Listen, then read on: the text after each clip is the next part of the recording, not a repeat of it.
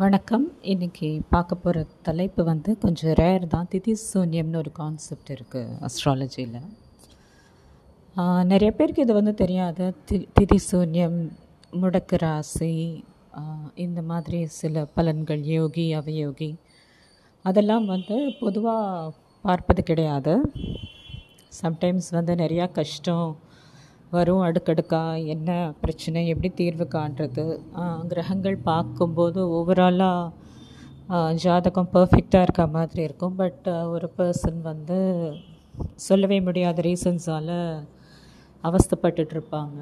சில பத்து வருஷம் அஞ்சு வருஷம் பதினஞ்சு வருஷம். அப்போ வந்து நம்ம சில விஷயங்களை ஆராய்ந்து டீப்பாக பார்க்கும்போது இந்த திதி சூன்யம் இந்த மாதிரி கான்செப்ட்லாம் வந்து புரிஞ்சுக்க முடியும். நாம் அனைவரும் வந்து ஒவ்வொரு திதியில் பிறக்கிறோம். பிரதமை துவித்தியை திருத்தியை சதுர்த்தி பஞ்சமி ஷஷ்டி சப்தமி அஷ்டமி நவமி தசமி ஏகாதசி துவாதசி திரையோதசி சதுர்தசி அமாவாசை பௌர்ணமி வரைக்கும். இதில் பார்த்தீங்கன்னா அமாவாசை மற்றும் பௌர்ணமி வந்து ரொம்ப பிளெஸ்டு டேஸாகவும் கன்சிடர் பண்ணலாம். அன்றைக்கி வந்து எந்த பர்டிகுலர் ஜாதக கட்டங்களும் சூன்யமாகாது. அதாவது சூன்யம்ங்கிறது வேறு ஒன்றும் இல்லை. அன்றைக்கி வந்து ஒளி கிரகங்களோட கிரணங்கள் எதுலேயும் ரொம்ப கம்மியாக படாதுங்கிறது தான் வந்து இதோட டீப்பர் கான்செப்ட் பட் சில மற்ற எல்லா திதியில் பிறந்த நம்ம எல்லோருக்கும் எக்ஸப்ட் வந்து கிருஷ்ணபக்ஷ சதுர்தசி இல்லைன்னா சுக்லபக்ஷ சதுர்தசி அப்போ வந்து நாலு நாலு இடங்கள் ஜாதக கட்டத்தில் அந்த ஒளி படாதுன்றத அது சூன்யமாகும்னு சொல்லுவாங்க. ஃபார் எக்ஸாம்பிள் ஒரு சப்தமி திதி எடுத்துப்போன்னு வச்சுக்கோங்களேன். அன்னைக்கு அந்த பர்டிகுலர் ஒரு குழந்தை வந்து சுக்லபக்ஷமோ கிருஷ்ணபக்ஷமோ வளர்பிறை அல்லது தேய்பிறை சப்தமியில் பிறந்திருந்ததுன்னா தனுசு மற்றும் கடக ராசி அன்னைக்கு ஒளி கம்மியாகும் அதாவது சூன்யமாகும். இப்போ ஒரு ஏகாதசியில் பிறந்த குழந்தைகள் அப்படின்னு எடுத்துக்கிட்டோன்னா தனுசு ராசி மீன ராசி. அப்- அப்போ வந்து அங்கே லைட்டு கம்மியாகப்படும் அல்லது சூன்யமாகும். இந்த மாதிரி ஓவராலாக லைட்டாக புரிஞ்சுக்கலாம். இதுக்கான டேபிள் எல்லாமே வந்து நம்மளுக்கு நெட்டில் இருக்க. என்னென்ன நாளில் பிறந்தோம் நம்ம பிறந்த நாட்களில் என்ன திதி வந்து சூன்யமாகுது அப்படிங்கிற விஷயம் இருக்குது பட் என்னென்னா எந்தெந்த கேசஸில் வந்து திதி சூன்யம் வந்து நல்லது கூட செய்யலாம். எந்தெந்த கேசஸில் வந்து அது ரொம்ப மோசமாக விளைவுகள் ஏற்படுத்தும்.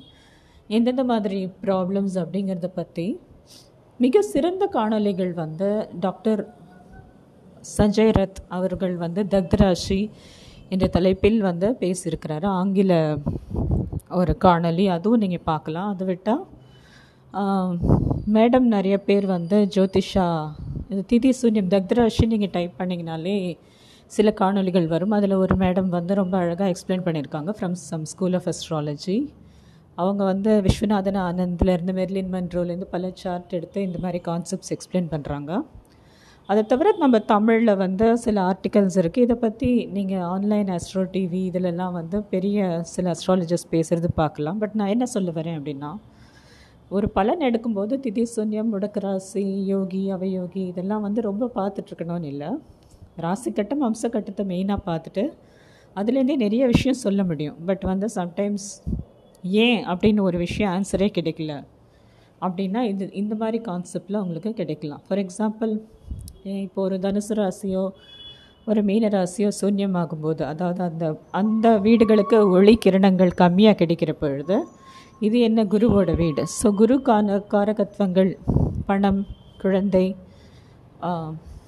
ஓரளவு ஹஸ்பண்ட் இந்த மாதிரி பல விஷயங்களில் வந்து ப்ராப்ளம்ஸ் வந்து கண்டினியூஸாக வந்துட்டுருக்கோம் இல்லைன்னா ஒர்க் ஆகாது. அது சில பேருக்கு பார்த்தீங்கன்னா பதினஞ்சு வருஷம் இருபது வருஷம் இரு இருவருக்கும் குறையே இருக்காது குழந்தைங்க இருக்காது இந்த மாதிரி பிரச்சனைகள்லாம் இருக்கு இல்லையா?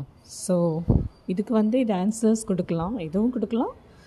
முடக்கராசி அந்த மாதிரி நிறையா கான்செப்ட்ஸ் இருக்குது சம்டைம்ஸ் வந்து மைண்ட் ரிலேட்டட் இஷ்யூஸ் வரலாம் சைக்காலஜி இஷ்யூஸ் வரலாம். ரொம்ப நல்ல பர்சன்ஸ்க்கே வந்து திடீர்னு மைண்டில் பிரச்சனை ரொம்ப வரலாம். அப்போ பார்த்திங்கன்னா மெர்க்குரி ஹவுசஸ் இல்லைன்னா மெர்க்குரியே சூன்ய இடத்துல இருக்கும். அதால் ஒர்க் பண்ண முடியாது. இது எப்படி சிம்பிளாக புரிஞ்சுக்கணுன்னா டோட்டலாக இருட்டாயிடுச்சு எரிஞ்சிருச்சு அப்படின்னு புரிஞ்சுக்கலாம். அந்த இடம் வந்து ஒர்க்கே ஆக முடியாத அளவு அங்கே வந்து கர்ம பயனால் ஒட்டிக்கிட்டு இருக்கு. ஸோ இந்த மாதிரி ஒரு கான்செப்டாக நம்ம எக்ஸ்பிளைன் பண்ண முடியும். சஞ்சய் ரத் சாரோட வீடியோவில் எனக்கு அவர் ஹிட்லர் ஹாரோஸ்கோப்பை எக்ஸ்பிளைன் பண்ணும்போதும் சரி சிலதெல்லாம் மு முசோலினி அதெல்லாம் சொல்லும்போது எந்த அளவுக்கு இந்த தக்தராஷிஸோட இம்பேக்ட் இருக்கோ அந்த லார்ஜ் ஸ்கேல் வேர்ல்டு லெவலில் அதெல்லாமும் ப படிக்கும்போது நமக்கு வந்து இன்ட்ரெஸ்டிங்காக இருக்கும். பட் இது வந்து ரொம்ப பெரிய விஷயமா நம்ம பயப்பட வேணாம். ஏன்னா திதி சூன்யம் வந்து அமாவாசை பௌர்ணமி பிறந்தவங்க தவிர மற்ற எல்லாருக்குமே ரெண்டு ரெண்டு ராசி சூன்யமாக உறுதி. அண்ட் வக்ர கிரகங்கள் அங்கே இருக்கும்போது அவங்க நல்ல பலனை செய்வாங்க. திதி சூன்யம் ஓனராக இருக்கிறவங்க நீச்சமாகும் போது நல்ல பலன்களை செய்யலாம். ஆறு எட்டு பன்னெண்டு வீட்டு கிரகங்கள் அதிபதி திதி சூன்யமாக இருக்கும்போது பிரச்சனைகள் வராது. இன்னும் நிறைய அந்த மாதிரி விஷயங்கள் இருக்குது இல்லைன்னா திதி சூன்ய வீடுகளில் ஒரு கிரகமே இல்லைன்னா அது அது வந்து நோ எஃபெக்ட்டு திதி சூன்ய கிரகங்கள் வந்து நல்ல கிரகமாக இருந்து அதுவும் நல்ல இடத்துல உட்காந்துருச்சுன்னா ப்ராப்ளம் மாதிரி நிறையா ஒரு விதிகள் விதிவிலக்குகள். இது வந்து கண்டினியூஸாக நம்ம படிச்சுட்டே வரணும். பட் பேசிக்காக uh, ஒரு ஐடியா கொடுத்துருப்பேன்னு நினைக்கிறேன். இதுதான் வந்து திதி சூன்ய கான்செப்ட் இதற்கான ஒரு டேபிள் அண்ட் விளக்கங்கள் வந்து நான் இன்னைக்கு விடையில் போடுறேன். இன்றைக்கி வந்து நான் சொல்கிற தினமும் பார்த்தீங்கன்னா ஒரு திதி சூன்யம் இல்லாத நாள் இது வந்து மகாலய அமாவாசை. ஸோ வாழ்த்துக்கள். நன்றி. வணக்கம்.